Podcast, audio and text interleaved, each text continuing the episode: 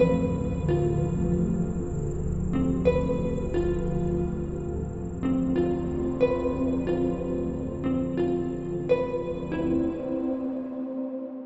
everyone, welcome to Movies at Midnight Podcast, the show where we discuss movies that we watch and do some traveling inspired by their location or their themes. I'm Tanya. And I'm the fourteenth ghost. Oh, yeah. Yes, that's right. Today we're discussing thir- thirteen-een, or is it thir one three-een ghosts? I don't know, the twelfth ghost, the thirteen secret ghosts. I just meant because they have thirteen in the title. Oh. Thirteen Ghosts. From two thousand one, because this is a remake. Yeah, which I didn't know that it was a remake. Mm-hmm. I don't know that much, or I don't remember that much about it, but I think I heard that the original one had a, a bit of a gag, a ploy, like you could wear those glasses in theater to see the ghost or oh. not see the ghost, and then you wouldn't wear the glasses, so that was kind of a nod in this one to the old movie. Oh, that sounds pretty cool. Yeah. I thought it was going to be like one of those... um. when three D was starting to be a thing, like I know uh, Nightmare on Elm Street did a one of their movies where like there's a part, and I mean in, in the movie they're three D glasses or or they're like in order for you to see certain things in the dream sequence, but they would tell you when you should start wearing the three D glasses. That's right, everyone. Jorge got his Nightmare on Elm Street reference checked off early this time. Check, ding, K P I met. Um. Yeah, this movie, I feel like it has so much potential. It's so, it just doesn't live up to it. Yeah, I feel like with the house and the house being a machine, I want more lore about that. I want the specifics of the ritual of creating the Eye of Hell to see the future, past, and present, and all this stuff. Like, what? Yeah, there's so much, even the backstory yes, of the twelve the... ghosts, thirteen exactly. ghosts, like each one is really cool. It is. And then, yeah, the whole thing with the Black Zodiac. And, yeah. And it's like, ooh, what's that? But then, like, plot-wise, the movie doesn't. The movie's just a bunch of flashing lights and really abrupt cuts, and it hurts yeah. my head. But we do love Matthew Lillard, so it's fine. And Tony Shalhoub. Oh, my God. I have things to say about his character in this, but... No, I love him because, I mean, I, re- I said in an earlier podcast, now now I'm all caught up with The Marvelous Missus Maisel, but I love Abe. He plays her dad in that. Just phenomenal. Mm. I adore him. Overall, I really like this movie. It, I can't remember the first time that I saw it. It's one of those, like, cheesy horror movies, but I don't know, for what it is, I, I really enjoyed it. I think I enjoy it for... for the actors, obviously, like I just said, the house design and all that backstory and lore that they don't go into. I feel like there's so much there and they just focus on the wrong things, but that's okay. Well, I feel like they focus on like some witty jokes, like with the nanny and stuff, but I found it pretty interesting that this was Dark Castle's second film with like oh, okay. the first one being uh, House on Haunted Hill. They were like a new studio, so this was like one of their first movies that kind of like put them on the map, because now I feel like Dark Castle is such a powerful company when it comes to like horror films. Yeah, the props also kind of give me vibes from like Ghostbusters, where they use boxes to trap ghosts. I thought you were going to say Hellraiser, because the big the house just looks like that big yeah, well, I mean, cube. Yeah, Hell, Hellraiser does it too as well with the cube, and they do talk about powering the harness of the cube in this movie. But I in like Ghostbusters, they I don't know shoot a beam at a ghost, and then they throw a box, and the box opens up, and then it traps the ghost. And then here it's I don't know huge box, I guess, where they have to lure ghosts in mm-hmm. and trap them. Yeah, who knew there's so much lore about trapping ghosts. I think I'm gonna get into the summary so we can start discussing this bad boy. It's an old one, so I'll throw up the timestamp for those who watch visually so you can skip if you, you know all about it. Opening in an eerie junk car yard, psychic Dennis assists ghost hunter and wealthy adventurer Cyrus capture the ghost known as Juggernaut, the twelfth and supposed last ghost on Cyrus's list. However, mention of a thirteenth ghost upsets Dennis, who was only contracted to help capture twelve. They capture Juggernaut, but many men die, including Cyrus. His nephew Arthur and family receive word of Cyrus's death and that he has left his estate to them. Financially struggling and reeling from the tragic death of wife and mother Jean, Arthur moves his two children, Kathy and Bobby, and their babysitter Maggie into the house. When they arrive, Dennis is waiting, explaining he is from the power company and needs access to the house. They all enter and explore this truly unique, gorgeous house. It has numerous glass walls with Latin phrases inscribed across. Dennis realizes Cyrus has trapped the ghost they hunted in this house, which is actually a machine meant to open the eye of hell and allow one to see the future. One of the ghosts is Arthur's deceased wife, the withered lover. Arthur's children go missing, but he must become the thirteenth ghost to save them and shut down the machine. Dennis sacrifices himself to save Arthur. Arthur finds his children trapped in the center contraption of the machine, but just before he sacrifices himself, he sees Cyrus doing some quick math, really just counting.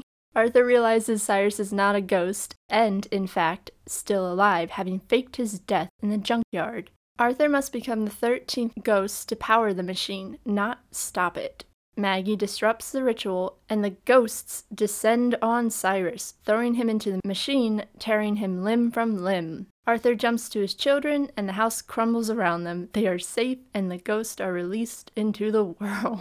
The end. Cut out all that running about in the basement and such.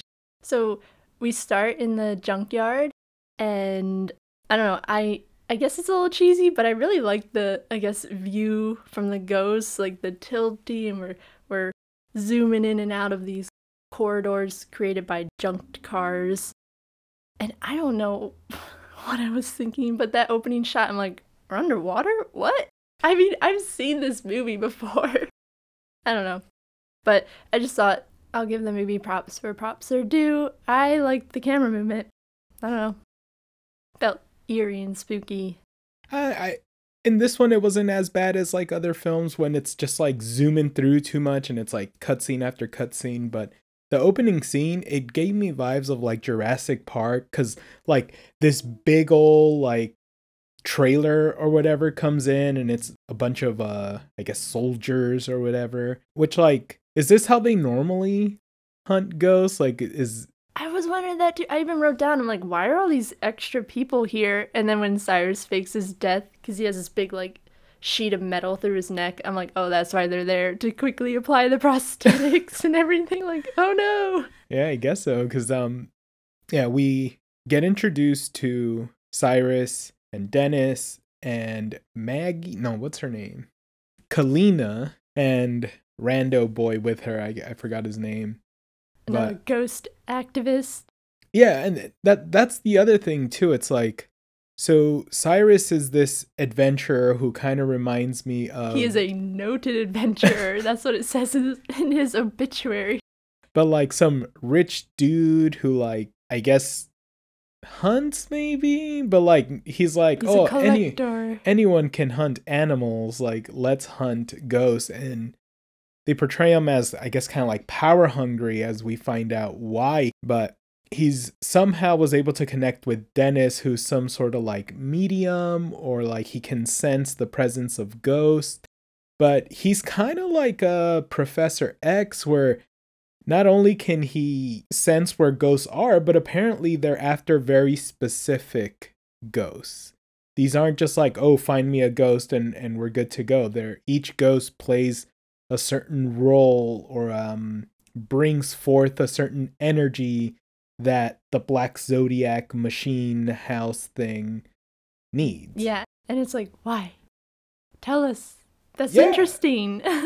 And we see Cyrus mention the thirteenth ghost, and Dennis is like, whoa, mm-hmm. What is this thirteenth ghost? You only hired me to get twelve.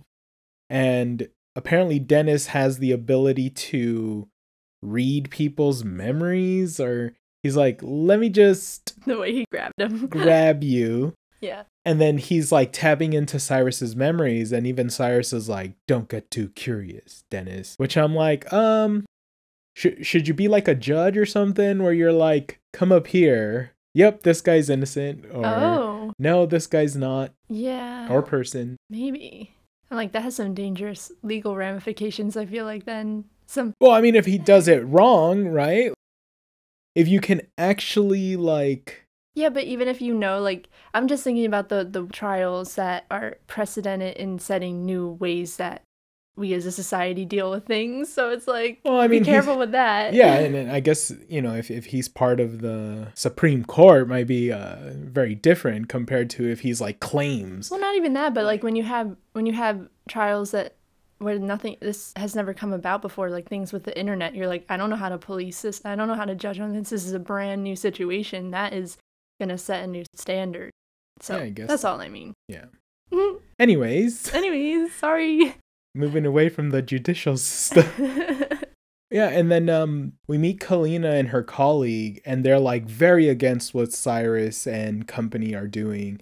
And they're like, you're enslaving people. Well, yeah, they are people, right? Yeah. Like, are well, ghosts no longer people? What I don't are know. Ghost like, rights? I, I guess moving back to the judicial system, like, could you try a ghost? Because, like, we were introduced to the Juggernaut. And, like, Dennis is mad because he's like, Cyrus, you fool. You told me he had only killed nine people. And they're, That's they're right. like, there's uh, tons and tons of bodies all over this junkyard. And they say, well, the Juggernaut's been busy because he did only kill nine people, but when he was alive. Yeah. Uh, apparently, post-death, he continues to kill people. And you can lock him up. You can lock ghosts up, apparently. Uh, so. Right, yeah, so so we know that they can be contained. I don't know if that would be considered cruel and unusual punishment. Do they have the same rights as people? Like, there you go. Oh, man. Make Dennis the judge of that trial. Uh, Although he doesn't so. seem to have much empathy for ghosts. uh, I don't know. Not at the beginning. I guess well, he gets it in the end. I guess, well, yeah, I mean, it's not sure.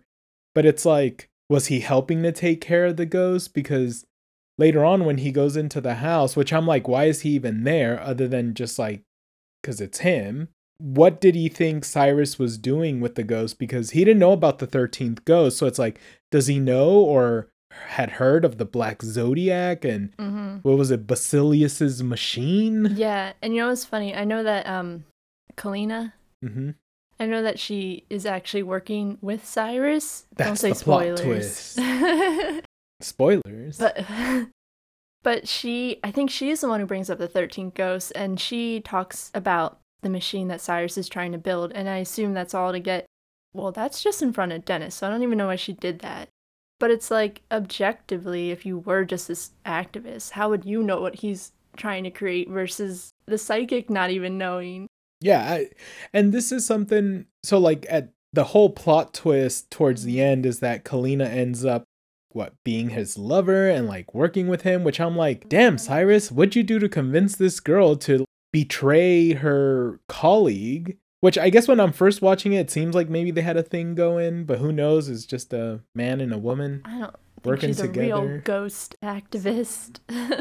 But then it's like, if she's just a pawn in Cyrus's game, does he tell her bring up the thirteenth ghost to put all of this in motion? Because Cyrus needs some of the assets that that other guy had, who yeah. ends up getting killed. In... But he didn't need Dennis to be there. No, he didn't need Dennis, for so sure. So don't bring it up in front of, like, that's what I mean. Why yeah. bring it up in front of Dennis? Bring it up in front of Arthur, maybe that would make sense, but eh, whatever. And also, I'm like, I get that you use Dennis to track down some of these spirits, but, like, why do you need Dennis at the junkyard? It's not like Dennis was the bait to lure in the Juggernaut to yeah, the boss. That truck of blood, it was real creepy. I, I liked it, but then they did uh, then they did that annoying editing style where they're like, jump cut, mm-hmm. jump cut, flashing light, and I'm like, oh. Yeah, and, and like, I would have wanted to see, even if it's like a quick montage of them catching the other ghosts, because like, apparently the way they caught the Juggernaut, they're like, what? We've never needed bait before. Oh, or, yeah, that's true. And they're just like spraying blood all over the place. Is it not like, the Juggernaut? Sorry, you keep saying Juggernaut. Juggernaut? Juggernaut? Yeah, like a juggernaut. How do you say it? Juggernaut? Juggernaut. I don't remember where he said this, Dennis, but I love it so much. And if I were a psychic, I'd always say this. Cyrus is like, I think it's about the thirteenth ghost. He's like, I thought you were psychic. Like, why didn't you should have known that anyways? And he's like, that's not how it works, and you know it. I thought you were psychic. It's not how it works, and you know it. I would always say that as a psychic. Yeah. I don't know. I feel like movies do it, right? If you show up to a psychic and they're like, I've been expecting you. Like, were you? Or is that just something a psychic says? You gotta have your catchphrases. I guess so. But yeah, and then they spray the the blood. And I think the scenes of people getting murdered was pretty fucked up. I yeah, so it... It's good. This movie's pretty graphic when it comes to some of the death scenes. Mm-hmm. Like, if you, anyone has seen, what was it, The Hills Have Eyes? I think it was part two. There's a scene where a guy's foot is inside a mountain, oh, yeah. and, like, they pull him through. So, like, here, the Juggernaut, what, bear hugs somebody in through a trunk, and they get, like, folded in half, but backwards? Mm-hmm. Like, yeah, the folded person, I've seen it a few times. It's always disturbing to me. Ugh. Lots of murder, and then uh, Cyrus is dead, and we cut to the credits, and oh boy, what credits, what music, it's so bad. Um, I, uh, I don't know, they shoehorn all of the Arthur and his family and how they lost the mother in a fire situation in it, but it's so cheesy, and it's like the most chaotically cheesy thing I've seen in a while. It's like, oh, we love each other, we are a family, oh, oh no, don't catch your face on fire, honey. It's like so bad. I didn't think it was that bad personally. It was but... so bad. And then the credits, oh my god, they're so funny because they're like, okay, we're gonna try and put them in into perspective in the actual frame, but then we're gonna keep them this awful beige, throw a drop shadow on them and just make them so not congruent with the background. So it's like, why did you even try and put them in perspective then? It makes it look ten times worse. I don't know why they just bothered me so much. But yeah, I would say thankfully we get that whole backstory out of the way during the credits. Uh, yeah, and then we meet the family and they're on hard times, chilling with in the kitchen, making some very gray scrambled eggs. Those did not look good. Arthur's financial situation baffles me a little bit, so... Clearly, when his wife was alive, things were all good and dandy, and they were a happy family. And yeah, they, they lost everything in the fire. They, you know, he lost his wife, which is tragic. But I'm assuming that the insurance didn't pay out because I'm like, who started the fire? Cyrus, were you there? Because considering that Cyrus is an adventurer, and I mean, the amount of planning that would require to build Basilius's machine into a house. I mean, who built the glasses that can see the ghosts? Like, how did you even start? Like, oh yeah, this lens work and that one doesn't. They've already hunted twelve ghosts, so like, the wife was one of them. So were they like, oh, we can create the fourth ghost here? Because the other ones don't seem like they were fabricated by, by Cyrus at all. It's like, oh, here's a ghost. I couldn't imagine that they weren't able to find any other withered lover, but anyways, they lost the house. The insurance probably didn't pay out. Seems like Arthur can't really afford much. They're living in like maybe a one or two bedroom apartment, but yet they can still afford a nanny. And like, no offense to, was it Maggie? Yeah. But like nannies, I, I would have expected a little more. They're like, let Maggie cook. That's what we pair. And it's like, oh, have you tried her cooking? And I mean, I don't know how much he's paying Maggie. Or maybe it's one of those you get what you pay for. Yeah, and then when they move into that house that is almost all glass, she's like, I don't do glass. I'm like, then what do you do? Yeah, what do you do? And you don't wear, you don't watch the children because she loses the children. No, yeah. it's, yeah, it, that's weird. I don't know what that was about. I would love to know how that got, that feels like a shoe, a shoehorned well, in. I see her as that comic relief, like yeah. keep the audience from like not getting bored or distracted. But... Right. So like no one thought that all the way through. There's just like an add-on at the end. So they're getting ready for the day and we get this slow-mo, dark, eerie shot of the lawyer walking through the hallway. And I'm like, so many choices were made in this movie. So here's the thing about the dad. So he seems really loving, really chill with his family. And then he trips over his son's skateboard and just like snaps. Did you do your homework? Is Mister Peterson been telling you? Ah! Damn it! Bobby, it's the third time I've tripped on that stupid scooter. Really snaps. It's really kind of creepy. I almost was like, oh, there's Abe from Marvelous Missus Maisel. You Love mean it. Monk? No, but, um, and he's also a math teacher. He's a math professor at Columbia, so I'm like, oh my god, it is Abe. But there's something sinister about the dad. buried beneath the surface. Because, and I know you said Cyrus created the fire and killed the mom, and I'm like, he probably did. But I'm like, was it Arthur? Because this isn't the only time he snaps. And it's like, it's not like a, ow, damn it, I stubbed my toe. It's like really weird character change. And later in the film, we'll see when he they they lose his son, Bobby, in the house, and they're looking for him. And multiple times he says, I just want to find the kid. Stop with all the haunted house nonsense, okay? At least until we find the kid. I'm like, this is your son. What do you mean? It's so weird. Is it not? I don't know. I love him, but it's really weird. There's something going on there. I and don't know. I don't Fathers know. Out there, do you call your child the kid? Or you say, he is my son. Exactly. You're in this, what you now, once they realize there are ghosts that are attacking, and you're in this dire situation of potentially life or death, wouldn't you be like, yeah, I need to find my, my son, not, God, I gotta find that annoying kid that keeps running off. Goddamn so weird. Kid. So weird. What's his backstory? Anyways, the lawyer shows up. This movie has some truly great one-liners, and they usually come from Arthur. I know I have a complicated relationship with this man, Arthur. I'm like, hmm. But, I don't know, the lawyer's like, oh, your family fortune. And the daughter's like, we have a family fortune? And Arthur's like, well, no. My dad said he squandered the family fortune. We have a family fortune? Well, no, Cyrus squandered it. But the way he said it was so matter of fact, I love it. But then, I love this will so much, too, because it's like a pop-up video. And then it's like, Cyrus is like, oh, I'm dead, but you get my house. And then he, the window disappears. And then it pops back up. I'll see you again. And then it pops up. It pops back up. Or will I? I don't know. It's just so weird. I was like, this man is very dramatic. It's my attempt to make up for that. Enjoy. Perhaps we'll meet again in another life.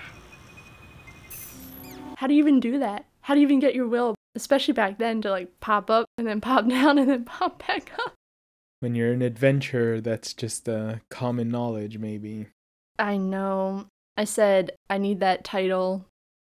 Noted adventurer. That is my profession. That's what you're going to live to be. Here lies Tanya, a noted adventurer. She paid this much to have it yeah. say that. I don't actually didn't do anything. But the house is definitely like the focal point of the movie, the best part of the movie. It's visually just gorgeous, so whatever. We're going to the house. We're going to Miami. Yeah, they get there and Dennis is there uh, pretending to be a power worker, and he's like, I need, oh god, he's so funny. I just love, he's so dramatic. He's like, I need in this house. He's like, my boss really needs me to get in here because this house caused a power outage for the rest of the neighborhood. I'm like, how? But then the lawyer's like, that's not my problem. Yeah, he's like, like you guys let him in or don't. It's your house now. Like, even if that house is causing it, wouldn't you be able to like cut the power to that house from not inside? I'm just like, what was your plan, Dennis? Like go there every day until Arthur showed up? I don't know. Maybe. But I did put And I'm like, what are you trying to do in there? He's just trying to figure out what uh, what Cyrus is up to. I, I thought he was just there for his that. money. I think because he's like, he owed me a lot of money. I know. I did I'm think like, that at first, but upon rewatches, that seems like a secondary thing to him because he's like, what the hell are you doing here, Cyrus? But I put, I do love this house. I'd be walking into glass walls like every day for at least two months before I figured out the layout. Well, there's a lot of Latin written in the glass, so it's not like you'd be bumping into it. I think I would because there's Latin on every glass, and then you can, it's just like this exponential, I don't know, that would fuck with my vision so hard. I'd be so confused constantly. But I did write, you were like, wouldn't you be kind of freaked out with all that writing on the glass? And I was like, nah, can't read it, don't know what it says, doesn't bother me. Because yeah, Arthur's like, ooh, it's written in Latin, how exotic. Does he say that? No. But I was like, you mustn't read from the book. But see, I couldn't read from the book because I don't read Latin. So we're fine. So we're good. good. Good on the movie, I guess, for throwing this scene in. Um, Arthur's like, I'm going to talk to the lawyer. You guys don't explore the house. Good luck with that. Yeah, yeah. like, I, I don't understand. Because, like, the lawyer's like, hey, let's go take care of some paperwork. And then I'll give you a tour of the house. Right? You're like, hey, let's do a tour of the house. Yeah, I want to see what I'm getting like, myself into. Yeah, and then we'll do the paperwork. Because he's, what adult or parent would like bring their kids to this brand new house and be like, stay right there, and expect the kids not to go wandering around? One that has hired a nanny that is supposed yeah. to be watching them. Even if you did, like... It, it like just doesn't make sense. Like, you, of course you're going to go exploring. It's a brand new house and they're like amazed and it's mesmerizing. But I like how Arthur's very pragmatic. He's like, I don't have any money, man. I can't pay the property taxes, the insurance. What is this? Because I think when they were driving over to the house, I was like, so what? You got a house. What's the property tax? Like, I don't care that you just got a house. You still have to pay for it yeah. in some capacity. But I think at this point, Dennis is, mm, has he seen some ghosts? He got he went to the basement and saw some ghosts. Yeah, he like goes, because he's like, oh, where's the power box or oh, whatever? Yeah, yeah. And they're like, oh, it's in the basement. Yeah. Which I'm like, how did the lawyer know? I well, he knew where known. that money. I that barely su- know where the electric box is at my own place. I mean, he knew where the, the suitcase of money was. But I this, guess that's true. This is another surprisingly hilarious moment when Dennis comes back up and he's trying to explain in a roundabout way, because he knows he's not going to be believed right off the bat. He's telling Arthur about ghosts and how there are ghosts. There's apparition. There's, uh, what does he call them? I don't know. Displaced energies or something like that. He's like, I was helping your uncle capture sentient energies. Or, yeah. Yeah. I used to hunt displaced spiritual energies with your uncle. But this is what I love. Arthur's like, what? Goats? That's okay, that's okay, I'll, I'll do this easy way. Ghosts. Arthur, I used to... I used to hunt ghosts with your uncle, Cyrus. Goats? Ghosts! You helped them trap goats? He's so pragmatic, he's like... Definitely goats. They're definitely yeah, talking about he goats. Meant goats, right? Yeah. Ugh, so good. But then the lawyer splits. Not quite yet, but kind of. He leaves. They're like, oh, where'd the lawyer go? But you went to the basement to, it pretty much put the whole machine in motion, not on purpose, right? I mean, I don't know if he knew. I don't think he knew. Because, like, it could have been like, hey, get this briefcase, give it to Arthur, and then leave him there. Because I think even the movie plot says that they moved in. And to me, I'm like, they barely went to go visit the house. That's not move-in day. Like, yeah. Oh, I assumed he was just taking that money for himself. But when he picks up the suitcase, these levers... And then spinnies, and then who knows? I don't even know. There's like so much cool stuff going on, but it's never explained, so I'm not really sure where it yeah. is in finite space or what it's doing. There's levers that let some of the ghosts out. And of course, uh, the lawyer was antagonizing the ghost on the way in, so on the way out, one of them gets out, the princess, wronged princess. The angry principessa. Mm, yes, but she doesn't actually do anything. He just... No, and that that was the weird part, because I was like, okay, here's this dude that was talking shit to you, and she just kind of like stares at him. Resident Evil, like, let me chop this dude in half. Yeah, but those were the dullest. Yeah, they that glass Door. shard. Shard, my butt. It was not shard. It was like nice little seal over the edge, and the door glass panels. Split him in half, and Maggie gives a great line of, did the lawyer split? She says it later. Anyways, then we go to the kids running around exploring the house, and I'm quite thankful with the limited amount of time we get to spend with them. They're not my favorite part. They're kind of annoying. But we both put... Have I ever been this excited by a bathroom? No. Yeah, I mean... She lost her damn mind. Yeah, it's like she's... She's like a older teenager, and yeah, she's at that point where it's like living in a small place with her dad and her brother, and she's like, oh, I wish I could have my own bathroom. And like, she goes and it's like, oh, this room is mine. But her reactions to the room versus her reaction to her own bathroom, it's like night and day. Her small bathroom, does it even have a shower? I don't know about you, but I don't like taking baths. Yeah, she's like, boop, boop, bathroom made of glass, my favorite thing in the world, apparently. Well, the whole house is made of glass, where I'm like, how much can you see through? It doesn't like, seem like that does much, Does it go honestly. From rooms Like, with all that Latin and all the, the things that Cyrus has collected, he has a lot of cool stuff just everywhere, like globes and mathematical instruments. Very cool. But we get this truly atrocious zoom in. So they find the goggles. They're just there in the house throughout, but they don't know what they, they do yet. And there's goggles sitting on the edge of the bathroom sink. And we get this heinous, I hated it, zoom into these glasses that are then three D. So then we can see that the, the, ang- yeah, the angry princess has uh, entered the bathroom to do what? Nothing. Just stare at her. And then that's what I was like, I was like, um, is there ghost blood then? Because she brings all this blood with her wherever she goes. Mm-hmm.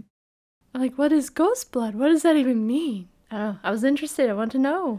Yeah, and like, how's the, it work? The the weird part about those glasses is, um, obviously we want the characters to wear them, but these things look like, if if you guys have ever worked in a in a lab, or I don't know, like maybe a construction site where they're like, put on your safety glasses. If you don't have regular glasses. Yeah, I'm like, what's then like, you need the big ones. Oh, I guess. But I'm like, those don't look cool enough for me to like pick them up and be like, I'm just going to start wearing safety glasses around this house. Like, yeah, they look like safety glasses. Like, like I would expect maybe the little are. kid, like the, the little kid would be like, ooh, cool glasses. I'm going to I'm going to wear these. But I wouldn't expect any of the other characters to be like, let me just pick up these safety glasses and mm-hmm. walk around the house. Yeah, I agree with you on that. The son, Bobby, gets Lord Bobber. Bobber, not like that. The ghost doesn't sound like dead.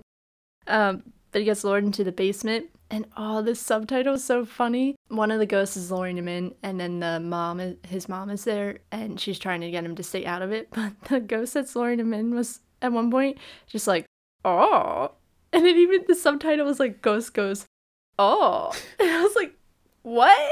Oh, oh, Bobber.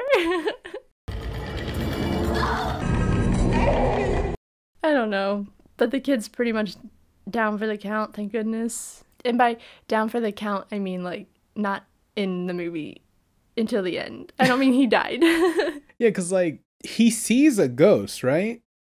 I think so. Because he gets scared, and then he starts running away. Yeah. And he has his uh, Home Alone recorder, ends up dropping that in the glasses, because later on, when they're Arthur and company are like looking for the kid, they find that tape recorder and they just hear him screaming. Mm-hmm.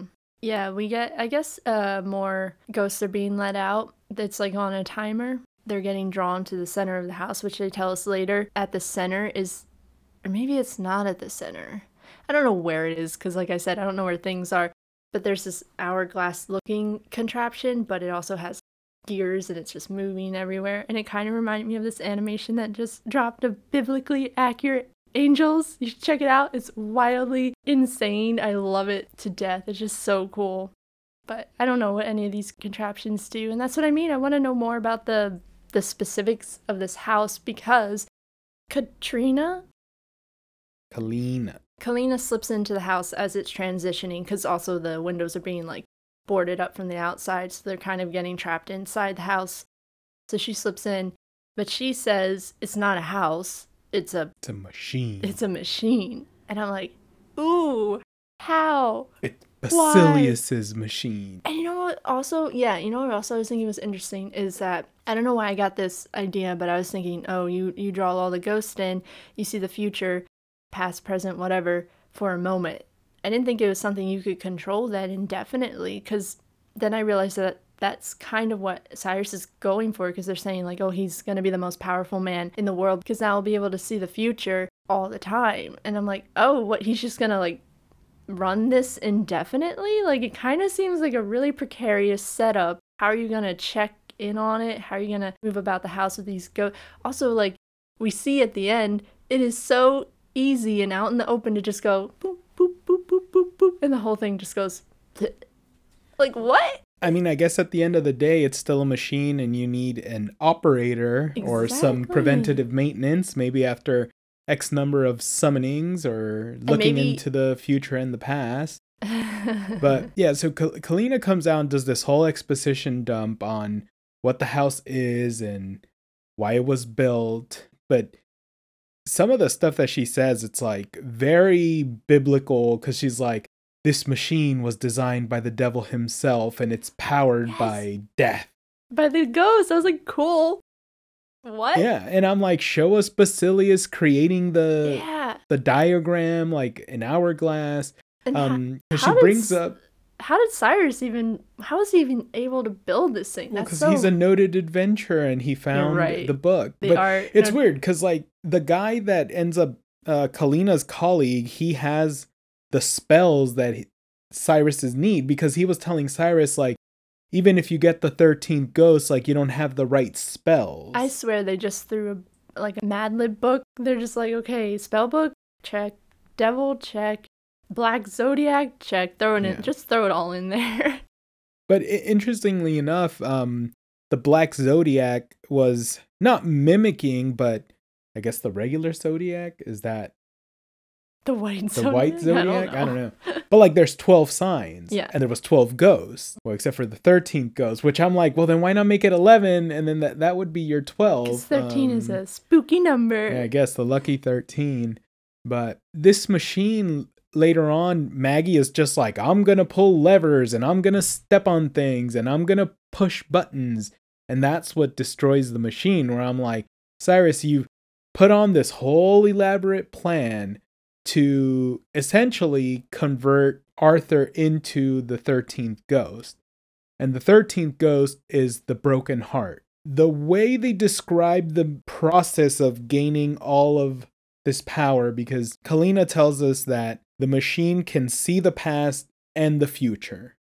And if knowledge is power, then it's like, here's your, uh, remember from uh, geometry, if A equals B and B equals C, then therefore A goes to C, then Cyrus would be the most powerful man in the in the world. But I'm like, would he? Like, what if he sees the future and he's like, hey, this isn't going to work? Yeah, or like, can I don't you, know how to fix can that. Can you change it? And I, I guess it kind of depends on, do you believe that your future is, like, do you it's have a destiny? Changeable. Which means, no matter what you do, you're going to do whatever the future says you're going to do. Mm-hmm. Or if you see the future and then you can do something to alter and therefore prevent that future that you saw from happening, which we don't even know how this movie plays it out. Yeah, I. It's also sad that we never get to see the machine in function. You know, usually when you have these movies, they take you to the edge and you get to see whatever master plan that they had play out a little bit. Yeah, at least see Cyrus being like, I feel the power. I feel the power. Something. The devil comes from below. But even what they say, activate this machine, is they captured these twelve ghosts. And then we see the twelve ghosts kind of like surround the machine as the machine is working. Once you have the twelve ghosts in place, you need to create the thirteenth ghost. And the thirteenth ghost would be created by Arthur, which he would need to sacrifice himself by doing an act of true love and saving his family. And then that would have created the thirteenth ghost. Mm-hmm. But Dennis had sacrificed himself for mm-hmm. Arthur. I thought that too. So, like, is Dennis the thirteenth ghost? Maybe he didn't. Because he, a... he does pop up, right? They yeah. see him with the glasses. Because, like, the weird part is when Arthur sees Cyrus, and like you said, he he's a math teacher, so he knows how to count. It's so true. Yeah, I put that too, though. It's so convoluted because it's like, why would that make you take off your glasses? Because other people have died in this house, ergo there are other ghosts. Uh, if you want to say yeah. that, like Dennis and the lawyer. I don't know if he saw the lawyer, but yeah. Yeah, so he's like, wait, wait, wait a minute. Cyrus is here, so that's the thirteenth. So he would have been the fifteenth ghost. Yeah, but he doesn't have a broken heart.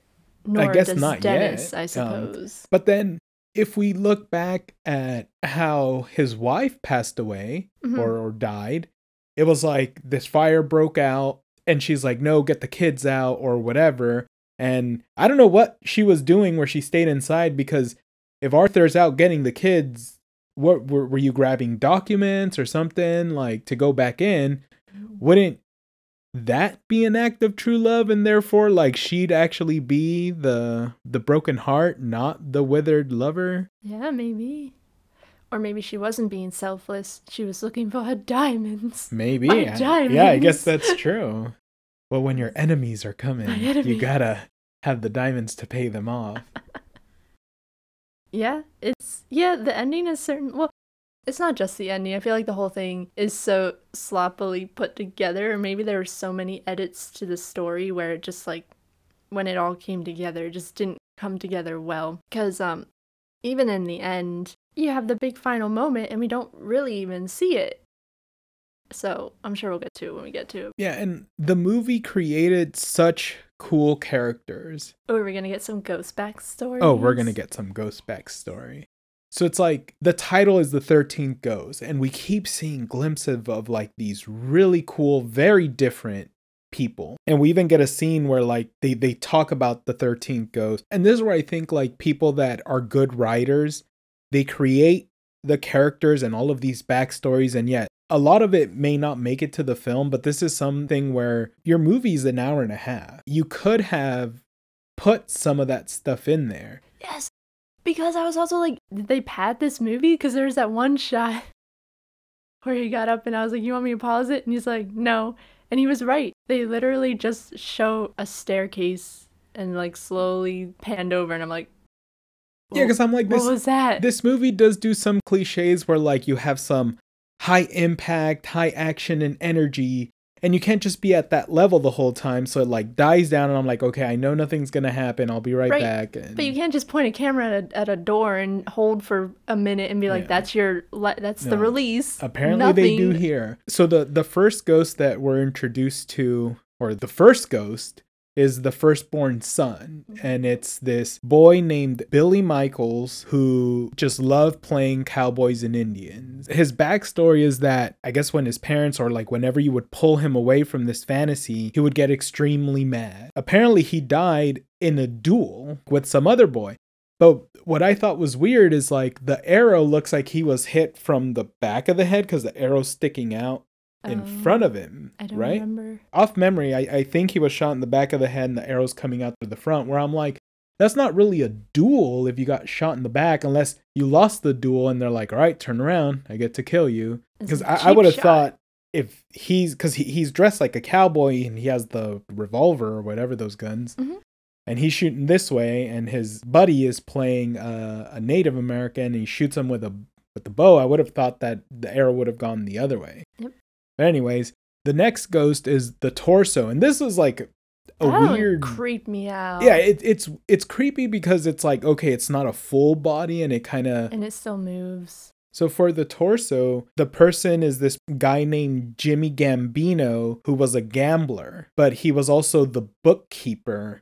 And so he would gamble with other people's winnings, but then when the winners would come in to collect the money, he gambled it away and didn't have enough to pay them. So the mob ended up killing him, cutting up his body, and then they said that the remains were dumped in the ocean. Then I'm like, Cyrus, how did you get this ghost? Oh, yeah. Were you guys out like on the boat? And Dennis is like, oh yeah, there's there's something here. But I would imagine that there's so many spirits out in the ocean. Yeah. Like, well, maybe he could take his pick then. And and this is the part where I'm like, show us how you got some of these other ghosts. Like, don't show me the doors and some other, like, backstory. I don't know. I feel like, give me something. Yeah. But also, do you think that um, there are multiple ghosts floating around that could fit these criteria? I mean, I would imagine so. Like, I'm just wondering if it has to be specific, because so many of them seem like they're from a different era. I would think that the torso could be a different some someone who just got caught cut That's up. That's true, yeah. The firstborn son, like we we've even heard it in like biblical stories. I feel like any firstborn son would have would have counted. Mm. At least I would think so. I'm not, I'm not sure how strict Basilius would be in terms of I'm yes just, you qualify, no you don't. See, I'm just curious. We could really flesh this out. The next ghost is the bound woman, and she was named Susan Legros, and she had a very privileged upbringing. She was that rich, popular cheerleader who was dating the captain of the football team. That captain found her hooking up with another boy on prom night. And the story goes is that the boyfriend bludgeoned the lover, but then he strangled the bound woman with his tie. So like when you, you can actually see a tie oh. around her her neck. Again, cheating's not great, but I'm, oh, well, cut. I'd be like, well, that sucks. We're uh, breaking up and we're moving on with our lives. Stop killing women. My God. Yeah, the fourth ghost is the withered lover, and this was Arthur's wife. So we already know her backstory. She died in a fire, but I don't know what makes it withered. And like the backstory that they gave her didn't really like say, is it just like someone who burned? And when we see her picture, it's like just like half of her face is burned. Mm-hmm. It doesn't look like her whole body was burned, but yeah, I don't know. Maybe um, she took a while to die when she got to the hospital. So it's like she withered away from her injuries. Oh. Yeah, so the fifth ghost is the Torn Prince, and he was a high school baseball star in the fifties named Royce Clayton. He died in a drag race after losing control of his car and got into a car accident, but that was due to the opponent tampering with his brakes. Oh my God. So it's like, look at all these cool stories. I mean, yes, you can't like show everything, but how you kind of did that intro scene with a little bit of, um... the story of what happened with the wife, you could have done it when you're even naming the twelve, thirteen ghosts. Oh, how like, has no one made a series out of this yet? I'm now sure there I'm has. Thinking, like, no way, really? Like, I'm sure someone has like done Pitched some. It. No, I would assume maybe there's like a graphic novel out there, oh, well, like, yeah. or, or maybe like I a guess that's true. quick cool animation. So the next ghost is the Angry Princess, and we've seen a lot more of her in the movie. Probably more than she's most. Because she's the naked one. Because she's so the naked woman. Gotta play it up. But her name is Dana Newman. Like you said, she's the beautiful woman, but not to herself. She was never happy with her looks. She's always focusing on her imperfections. The story goes is that she was going through different plastic surgeries to try and fix her flaws. And if you see her face, it looks like something was up, like on around her lips or something, but that that was a botched surgery. And when she realized she was never going to be beautiful again, she committed suicide by slitting her wrists in the bathtub. So next is the the pilgrimess. Her name was Isabella Smith, and she was a victim of the Salem Witch Trials that happened in New England in the sixteen hundreds. So she was an outcast and was accused of witchcraft. And the story goes that they burned her, but it it didn't work. So it's like, did that prove that she was a witch? I guess there are witches in this story too now. I, I, I guess so. Well, I mean, so they have that, a spell book, so of course there are witches. Maybe. So you know, they they deemed her evil and they bound her, and she's the only ghost that's tied up. Yeah. Um. Stop tying women up. So they, they, they bound her and they, they essentially starved her to death. So like mm. burning a witch doesn't work, but starving her does. Sure. Um, okay. There you go. Physics, I guess, or biochem. Then we have the Great Child and the Dire Mother. So Margaret Shelbourne was a little person, and I don't know if this is true. I couldn't find something that corroborated, but the, the reference material that kind of had a lot of the backstory said that she's actually in American Horror Story Carnival Freak Show. So if anybody knows who Margaret Shelbourne was in that show, and that her son was conceived through a sexual assault by one of the other carnies. I guess to, for the story not to get out, the other murdered Margaret, which her son Harold ended up kind of like going nuts, and he's like this huge dude, ended up killing some of the other carnies. The the story goes that Harold was killed by an angry mob. And then now we're really getting into some of these much more vicious ghosts that come in. Because so, some of these other ghosts just kind of were there. Like the, the child and the dire mother, like they just stand there. We saw the firstborn son just stand there. But next is the Hammer. And that's George Markley. And he was a blacksmith in a small town. He was falsely accused of theft by a white man, and some bad people murdered his family. So this enraged George, and he used his hammer, which we see him use here, and he bludgeoned the people that murdered his family in revenge. So the townspeople obviously blamed George for it, and they killed him by driving railroad spikes through his body. And if you see the ghost, how images, slow of a death do you think that is? Because I'm sure they started with things that weren't going to kill him right away, like through your arm. And yeah, that's fucked. Mm-hmm. The eleventh ghost is the Jackal, and that was Ryan Cunn in the late eighteen hundreds. He was an actual like sick and twisted man. He was a sexual predator and a murderer, and apparently he went through this phase where he knew he was bad and he wanted to not be bad, where he like checked himself into an asylum, but then ended up dying because the asylum burned down, and I guess it ended up taking him with him. But I don't really know what makes that a jackal. Maybe they're just trying to make it sound a little bit like uh, Jack the Ripper. I don't know. Yeah, and then lastly, the twelfth ghost is the Juggernaut. Juggernaut. And that was Horace Breaker Mahoney. And he's like a huge dude. He's super tall and super buff. And he was a serial killer that would pick up hitchhikers or offer rides to people that were stranded. And he would then drive them to his junkyard where he would tear them apart. Aww. And the story goes that he would feed the remains to his dogs.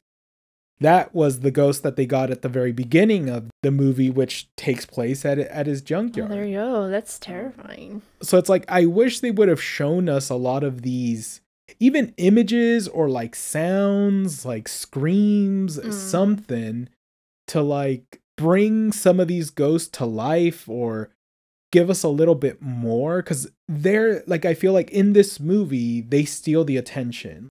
Oh, that's wow. what I'm drawn to. And I... It, without Googling some of this stuff or like looking into, like the audience really can't really connect to to the backstories. Yeah, Thirteen Ghosts should really be the research of all these and finding and capturing of all these ghosts, the build up, and then you can do like a sequel or something when you actually put the plan into motion, or you could put it all in one and we can see that machine in action. Well, people do love prequels, so. Mm, that's true. I thought it was interesting because at one point in the basement, uh, Dennis sees his death, a premonition of his death or whatever. And I was wondering if like, because, you know, he always gets those when he touches people. So I'm like, how has he never gotten that of himself before? But I was like, I wonder if it has some combination of seeing his reflection along with the spells on that glass. And then it made him, I don't know. I was just curious why he saw it then all of a sudden. But yeah, we're doing lots of stuff in the basement. It's real runny around, screamy, attacky. But yeah, Dennis dies, and it's sad, and it's violent, and he just gets, like, cracked over a bar. Yeah, because, well, he ends up fighting the, the hammer. Jug- uh, I thought the Juggernaut got him at well, so, like, in the end. I was, like, considering that Dennis is just, like, this medium, he doesn't strike me as someone who's been trained in martial arts or a boxer or anything. But him and Arthur were carrying a- around the glass for protection. Mm-hmm. He does sacrifice himself. I feel like he knows he's going to sacrifice himself for Arthur. And he's going to take on the hammer. Cause, and he's doing like, he's just dodging them. Mm. It isn't until the Juggernaut comes in from the side and he gets like a two v one that he ends up, oh man, like gets thrown around the walls and like the Juggernaut lifts him up and power slams him. And he must have a thing for breaking spines because, like, once again, he now folds another person in half. But after this, we see that Kalina isn't, is that it? Yes. Is in cahoots with uh, Cyrus. But I was this just, is the plot and, twist. Yeah, and Cyrus is alive, and I don't know, he's just, he's like really mean to her and just ends up killing her. And I'm like, dude, you're making a lot of enemies, Cyrus. Because then later on, at the end, he's calling uh, Arthur a loser and saying his family's pathetic. And I'm like, you really think you... You know how precarious your situation is right now? Why are you making so many enemies? Cyrus's whole goal is to open up the Ocularis Infernum, which essentially is the eye of hell, and harness that power to become the most powerful man on earth. And sure. You're going to go through this whole thing, but then, like, require Arthur to sacrifice himself for his kids and therefore becoming the broken heart by dying with an act of true love. When Arthur realizes that Cyrus is alive, I'm like, wouldn't you want to put Arthur in, like, a situation where you're like, oh, dude, go help the kids. Get them closer and closer to a fire, like that would bring back memories from like the house being burnt, his wife, manipulate him in a way that he's going to want to kill himself for his kids. Yeah, because they make him seem like so smart because he's set up this whole, uh, sh- this whole plot that has been carried out to a T, and yet, yeah, you're gonna be like, loser. Which, by the way, I was like, calling people losers has kind of gone out of style, but I think it's a pretty good zinger.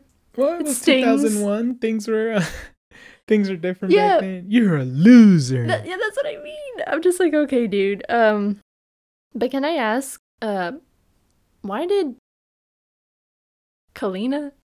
Why did God? What a name! I can't. I'm sorry. Why did she bring dynamite into the house?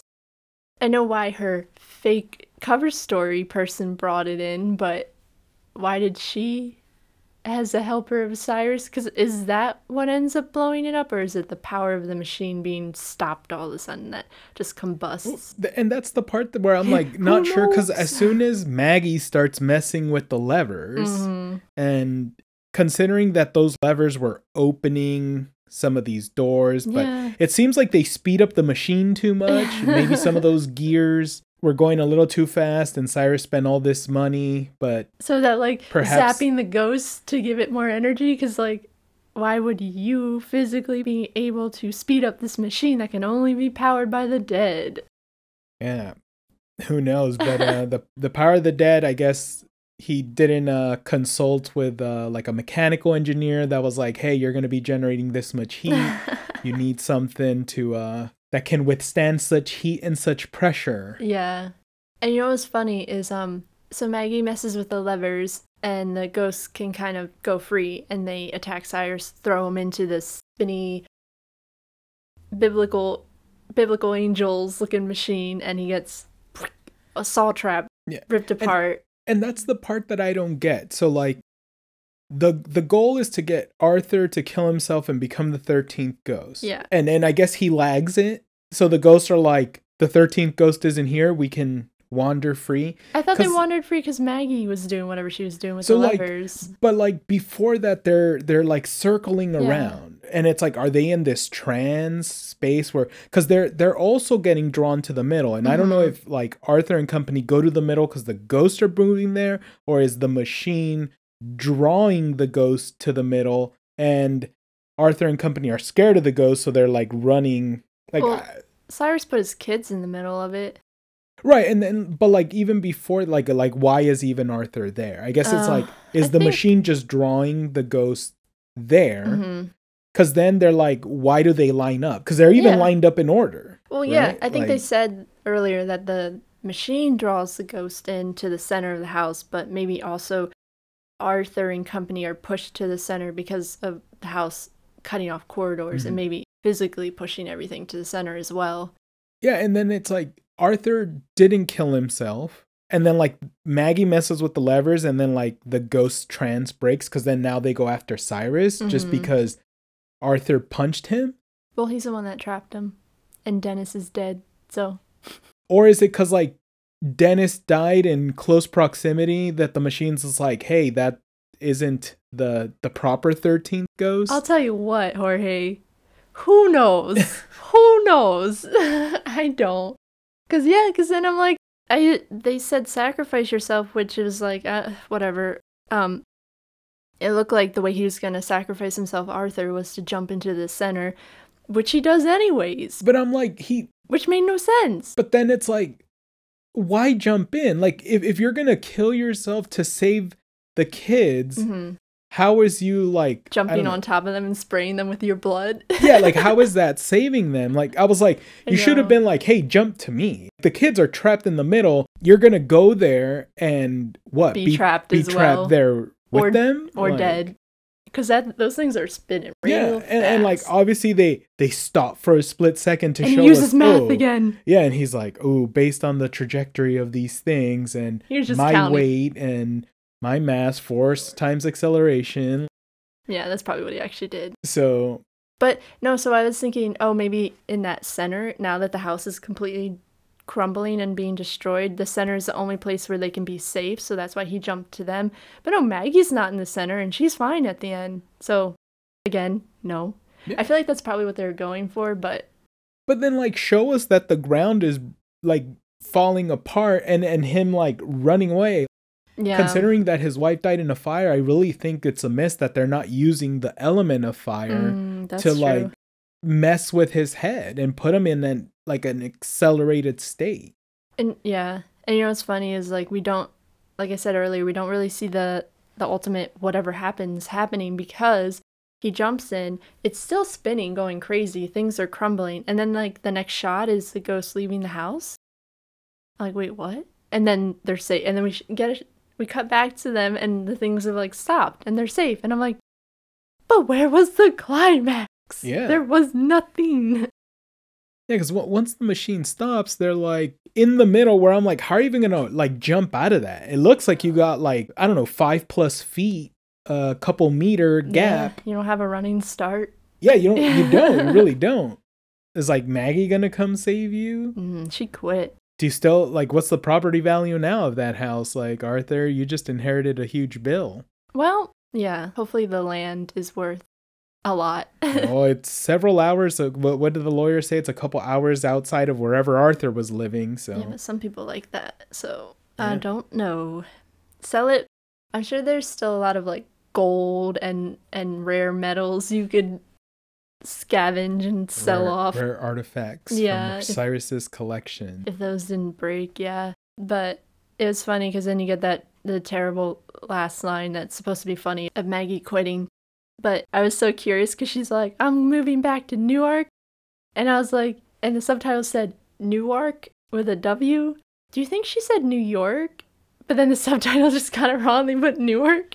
I'm so curious now. Who knows? But that's it.